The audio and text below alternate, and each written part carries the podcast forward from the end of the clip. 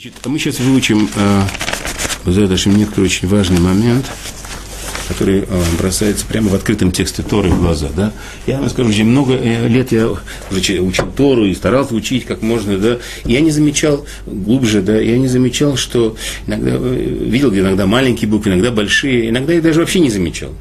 И вдруг какой-то, это было пять лет, уже пять лет прошло, как я начал учиться, да, Вдруг я неожиданно обратил в главе Хайсара, вот этот листочек, который вы получили. Там, кстати, вторая строчка, последнее слово. Посмотрите. Вы увидите, что написано, что Авраам Авину умерла Сара, и Авраам Авину э, пришел как бы э, Хеврон, Кириатарба, Хеврон, Эрец Кнаан, э, Кнаанскую землю. И пришел Авраам лиспот лисоро, то есть, э, как бы говорите, спидим, э, речи, и в ливкото, и оплакивать ее. Ливкота, ливкото. Посмотрите слово ливкото, вы видите, там маленькая буква каф. Я прокручивал, я почитал, я совершенно не замечал эту букву каф.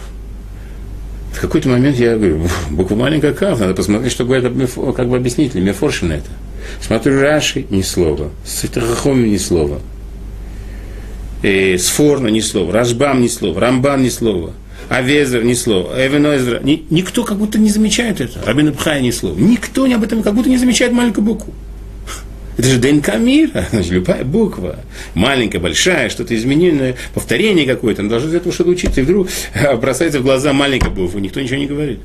И тут я неожиданно заметил, что есть еще такой Баля Турим, тот, кто предшественник Йосиф Каро. Йосиф Каро написал Шуханарух, но он базировал, сначала написал Пируш на Арба Турим, который, э, э, сказать, Пируш его Бет Юсеф, и потом только, сказать, сконцентрировав его информацию, он создал этот э, труд, который называется Шулханарух. Так вот это Баля Турим, тот автор до первого труда по систематизации знания логических из Талмуда, да, из устной Торы, и он э, вдруг заметил, как бы, он дает ответ на вопрос, почему э, левкота маленькая буква. Сейчас читаю его, то, что написал. Он дает два ответа. Первый ответ он дает такой, как бы, э, которого потом он оставляет его и переходит к второму. Ну, первый тоже имеет смысл. Первый пишет, каф ктана, буква каф маленькая, шило баха, что не плакал, эломеат, а только немножко. Лефише скинайта, что Сара была старенькая. Еще раз поговорю. Почему маленькая буква Кав, оплакивать ее? Потому что Авраам Авин, он немножко плакал. А что немножко плакал? А маленькая, она уже старенькая была. Когда я прочел это объяснение, я чуть не подскочил. Зачем мы плачем вообще? Старенькая, значит, пришла Тора нас научить, что старенькая уходит из этого мира, надо немножко плакать, а молодая уходит, мне нужно больше плакать, а совсем молоденькая уходит, так тут надо прямо залиться слезами. Этому пришла нас научить Тора. С одной стороны, это верно, да, то есть, э, знаете, что человек, когда он уже прожил много лет, он уже там, у него есть внуки, правнуки, да, обычно он уже как бы так живет, что живет в своей комнате, иногда выходит гулять, сказать, практически не участвует в жизни, да, и поэтому, когда он уходит, собственно, иногда бывает, что возвращается сын из университета или из похода двухдневного, да, живет неделю дома, потом, подожди, а дедушка где? Ой, мы тебе не сказали. Когда ты был там неделю назад, да, так с ним произошло, он ушел. С одной стороны, это вроде бы.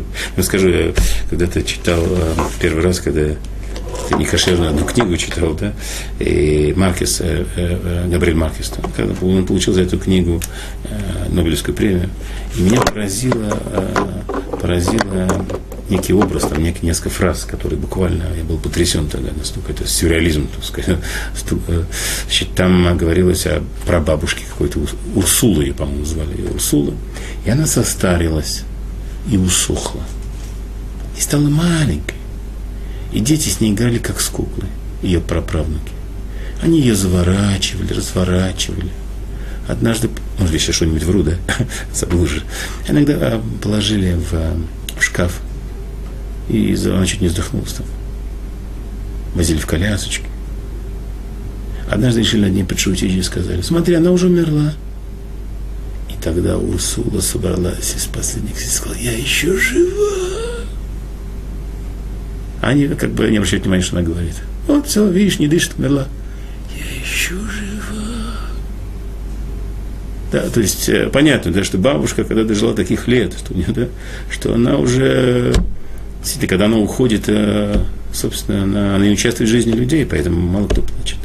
Но с другой стороны, и э, это известно, так сказать, психологии известно, даже просто человек здравомыслящим, да, человек, если подумать, да, человек плачет только если ему жалко самого себя. То есть механизм слезы устроен так, если я себя жалею, я плачу.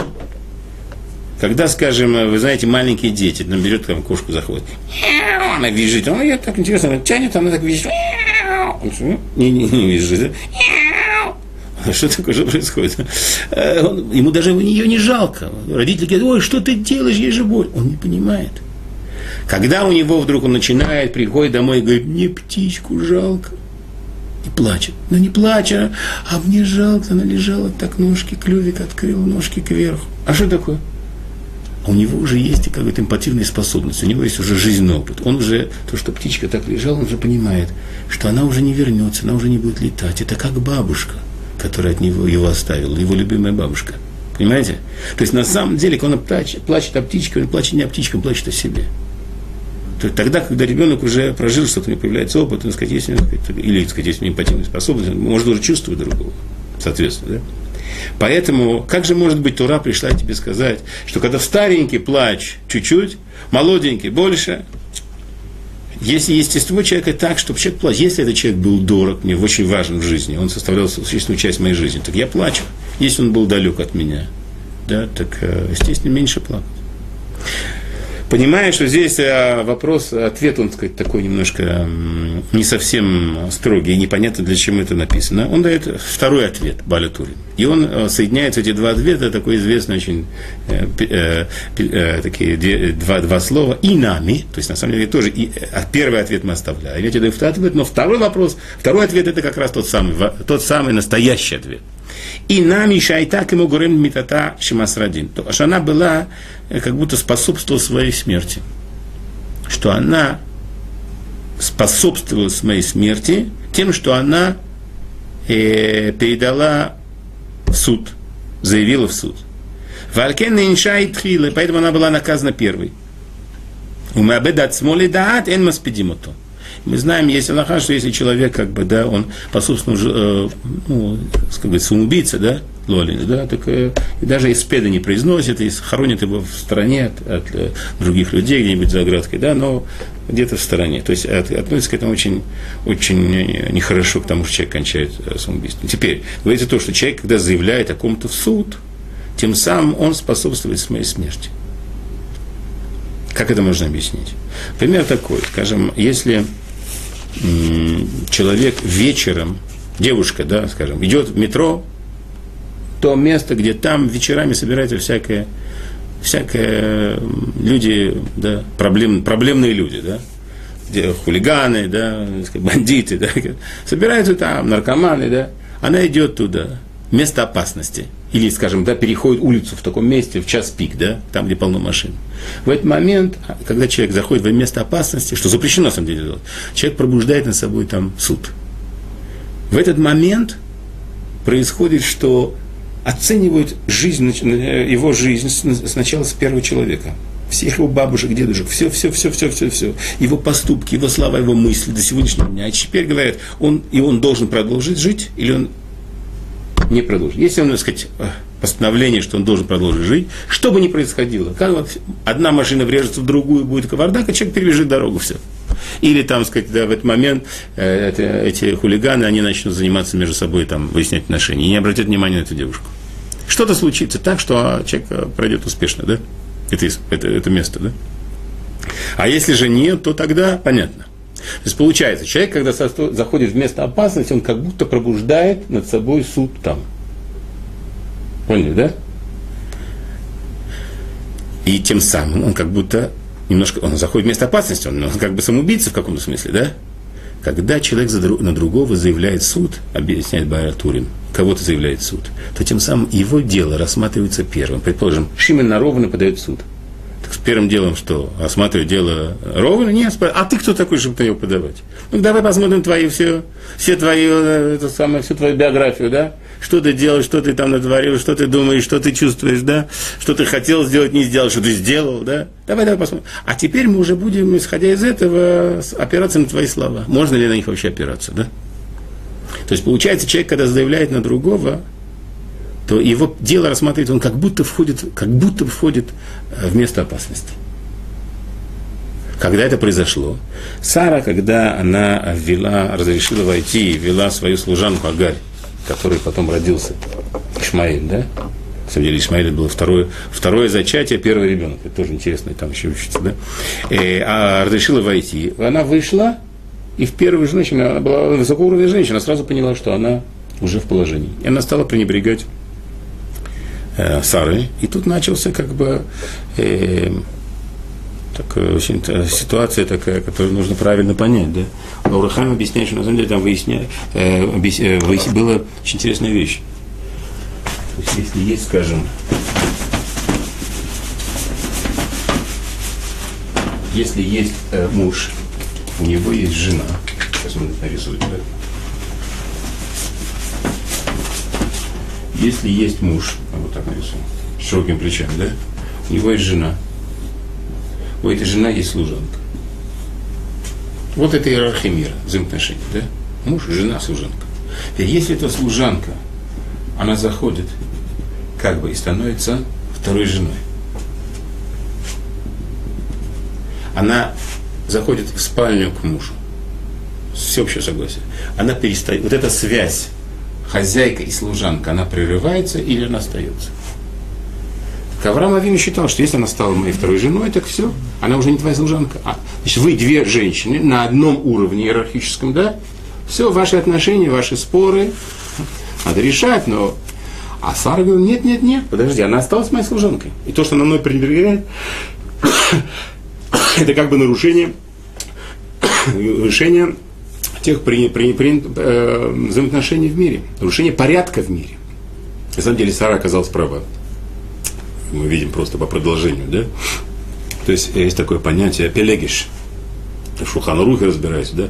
Особенно женщина, которая немножко определяет, а, у нее есть определенные другие немножко, да, чем у официальной жены, как бы, да?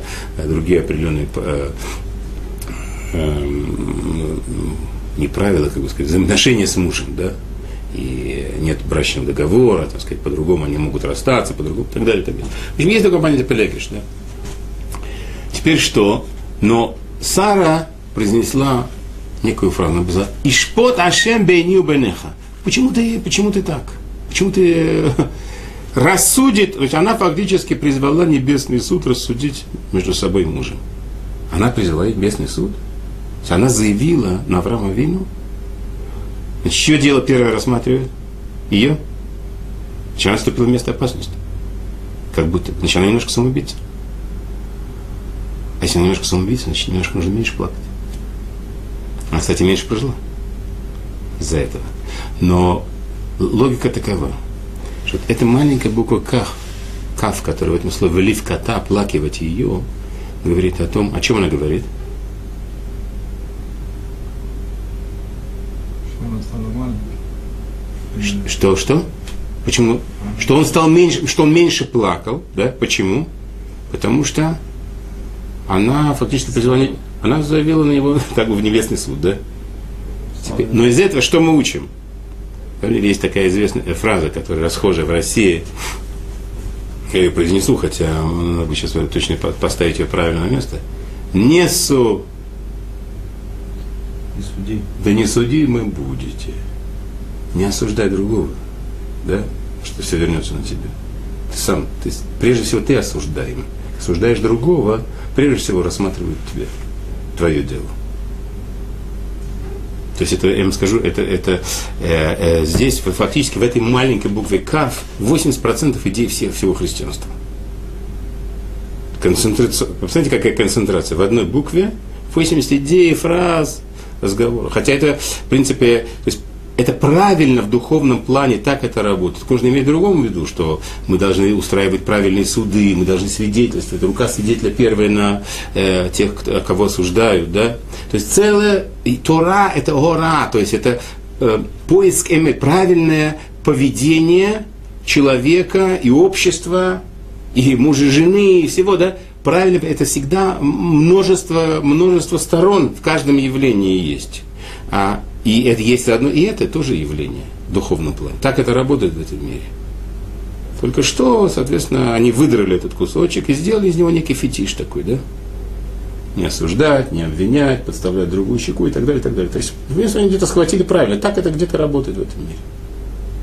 Понять, да? То есть, как говорит, ни одна ложь в этом мире не удерживается, если нет ей капелька правды, да?